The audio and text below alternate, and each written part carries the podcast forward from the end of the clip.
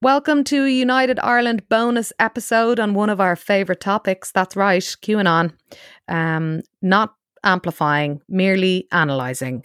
This week, Facebook removed large swathes of the QAnon ecosystem from their platform. We've covered QAnon a lot on the podcast, so we thought we'd update you on what's been going on with friend of the pod, Aoife Gallagher, who is an analyst at the Institute for Strategic Dialogue and works on disinformation, extremism, and hate. Welcome back to the pod, Aoife.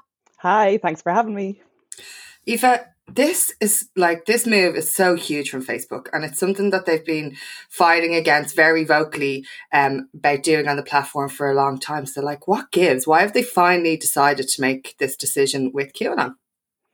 Um, I suppose, I mean, in the past couple of months, like since I've talked to you, really, I mean, QAnon has become such a massive media story. We've seen, you know, there's going to be a member of Congress from Georgia who is more than likely going to get elected to Congress in the States.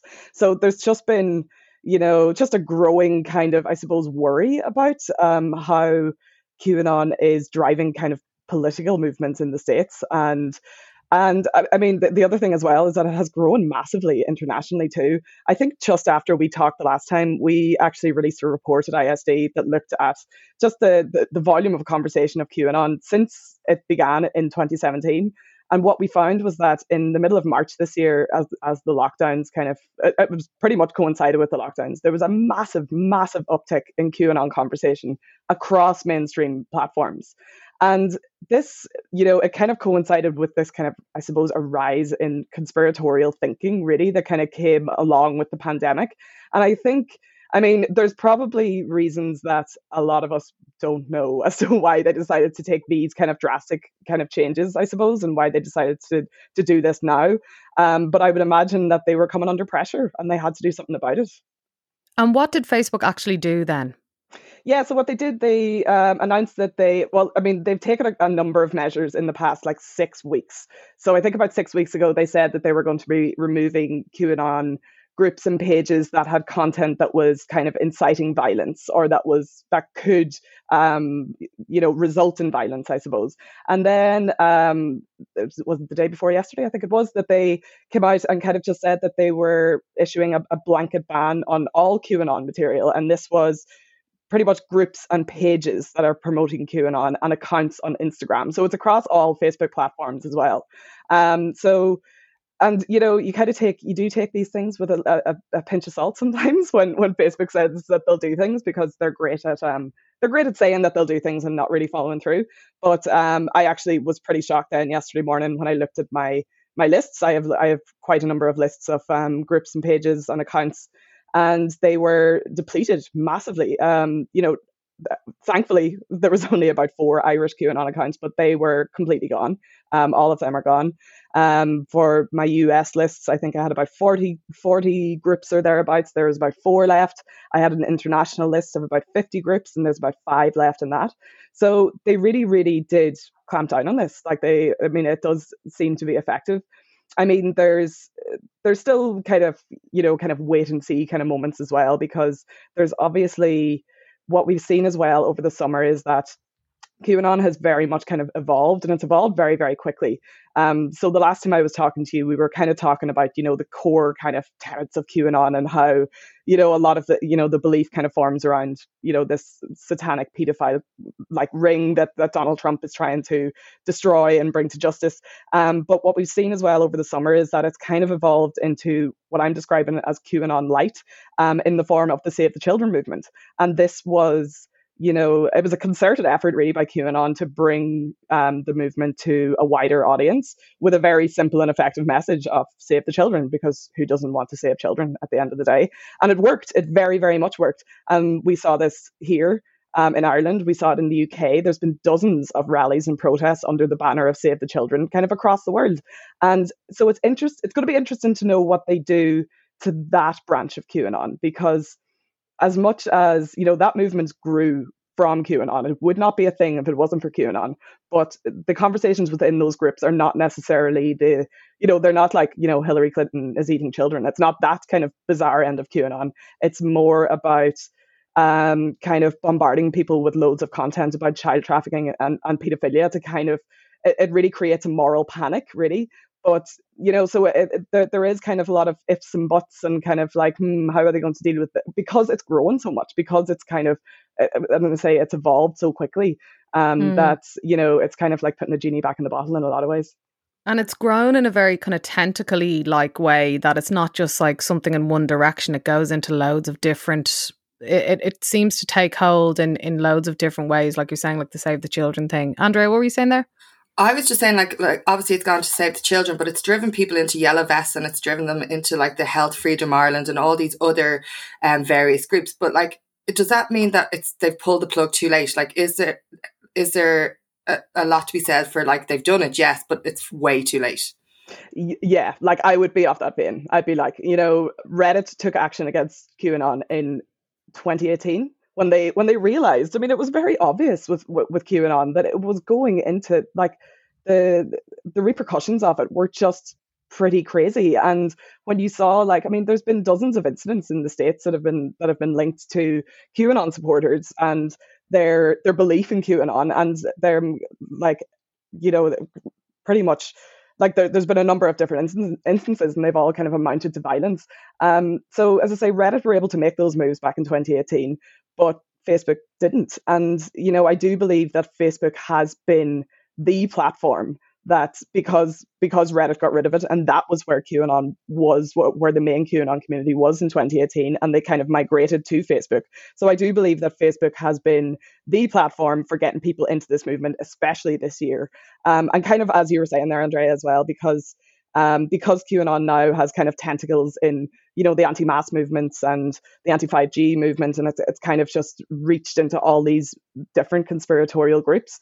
Um, like that's another reason why Facebook was was such a big vector for this because the algorithms. If you decided to join an anti-5G group, you know, back in March, you know, out of interest, um, because the same kind of conversations were going on in QAnon groups, you would have been recommended a QAnon group. So it's kind of all to do with the algorithms and everything as well that are involved in it. So, you know, in some ways they're, you know, I'm glad, I am glad that they're getting rid of these communities on Facebook. And I do think it will have an effect, but they're not really, you know, going to the actual issue. They're not really solving like what actually caused this in the beginning. What about other uh, platforms, including ones that Facebook owns? Like, have they taken any action on Instagram? And also, has what about any action on YouTube or has TikTok done anything yet? Because we have seen TikTok and Instagram um, become platforms where people are getting sucked into QAnon in, in a in a different kind of way, and it's much more ephemeral than, let's say, a Facebook group, which is much more static uh, mm-hmm. Like it might be just something some random person says in one of their stories, and then like it's gone. Yet loads of people have maybe seen something QE uh, and maybe explored it further.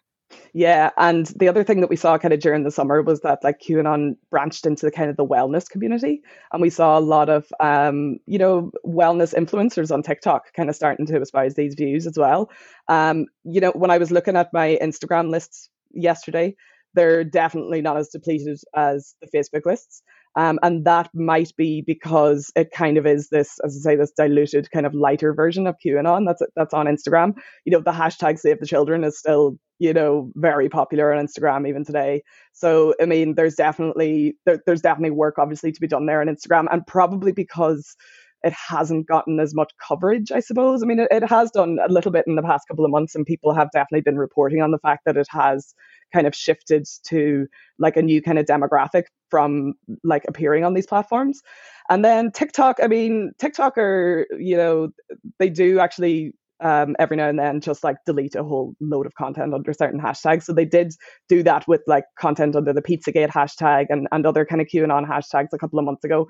But I mean, like any platform, you know, if you go onto TikTok and, you know, you type in Pizzagate and you spell it P I Z Z A G A Y T E, you'll find loads of Pizzagate content. You know what I mean? So it's kind of, they just need to be a bit smarter about it, really. And they need to kind of realize that just because you ban one hashtag, you know, there's so many different ways around it. And that was what was happening on Facebook as well. When they decided to start, you know, banning groups and pages about six weeks ago, you know, I just saw, oh, they were all just changing the names of the Facebook groups ever so slightly to avoid detection. So, I mean, it does, you know, and that's why I suppose this ban is going to be somewhat effective, I suppose, for getting rid of the communities.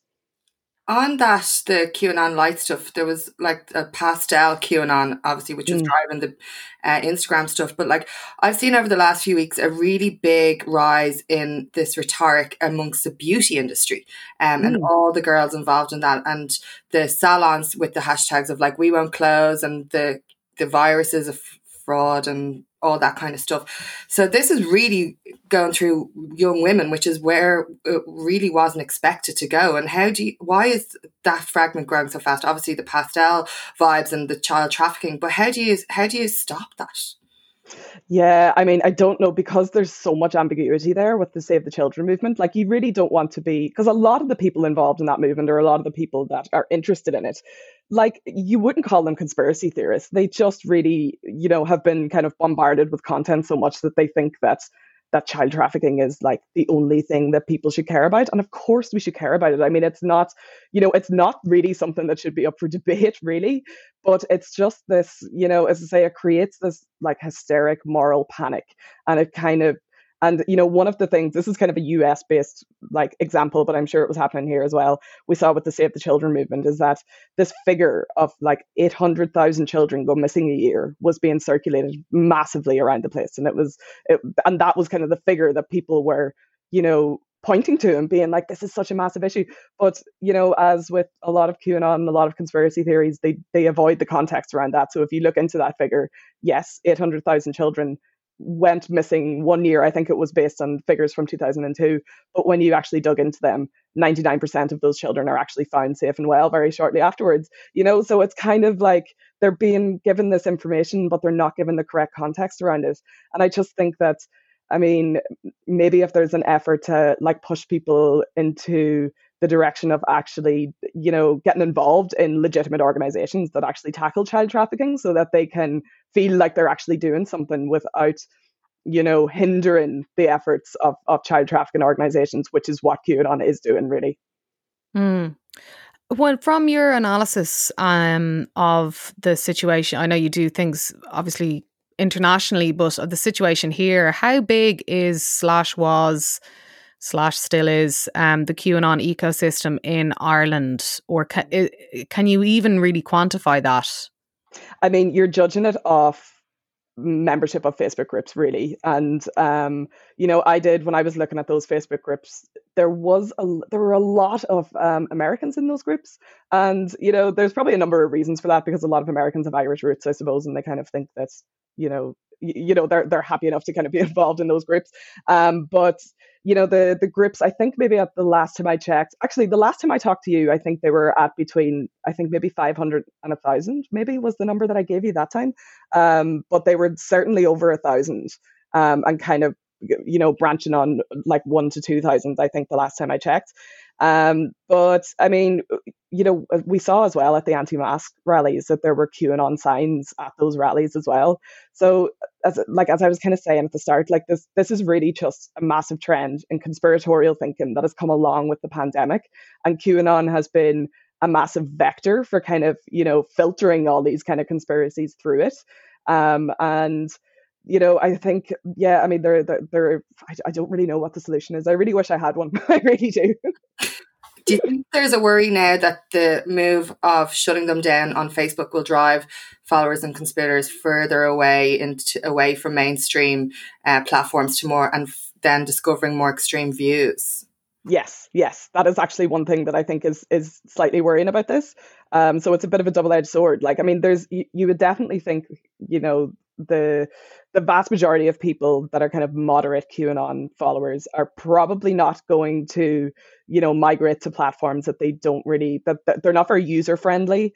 Um, number one, and um, so, but the people that do decide to actually migrate to those platforms, like they pretty much have no rules around hate speech or disinformation or anything. So they actually run the risk of probably being exposed to more extremist content than what they were being exposed to on Facebook. Um, so yeah, as I say, a double-edged sword. It's very hard to kind of know because when you're getting into those kind of real fringy platforms, I mean, their their whole business model is is designed around free speech and designed around not censoring people or not censoring any kind of conversation, and it just makes them cesspits really. Um, so say there is there is that that other danger to it as well. Before you go, Aoife, did you watch The Social Dilemma? And if so, what did you think? Oh my god, I did. I did, and I made my girlfriend watch it as well, and she was distraught afterwards, to be honest. And I was like, "Well, now you know why I do my job and what it's about." um, but yes, I, I was I was very impressed by it, to be honest. I think it kind of it took all the the mad late night thoughts that go through my head and kind of put them into this like really coherent documentary. Um, and I think that probably everyone should watch it, and I think that everyone should make their kids watch it, and everyone should make their parents watch it because it really, really does explain the kind of world that we're living in now. And I think it would definitely I think I think everyone feels the pressure of social media and everyone feels uncomfortable when they're like when an ad pops up on their phone about something that they've been talking about the day before, you know? So I think like t- people really need to understand what's going on there. And I think that that documentary is a really good way to kind of open people's, uh, open people's eyes to this and kind of make them realize that this is something that we really, really need to think about.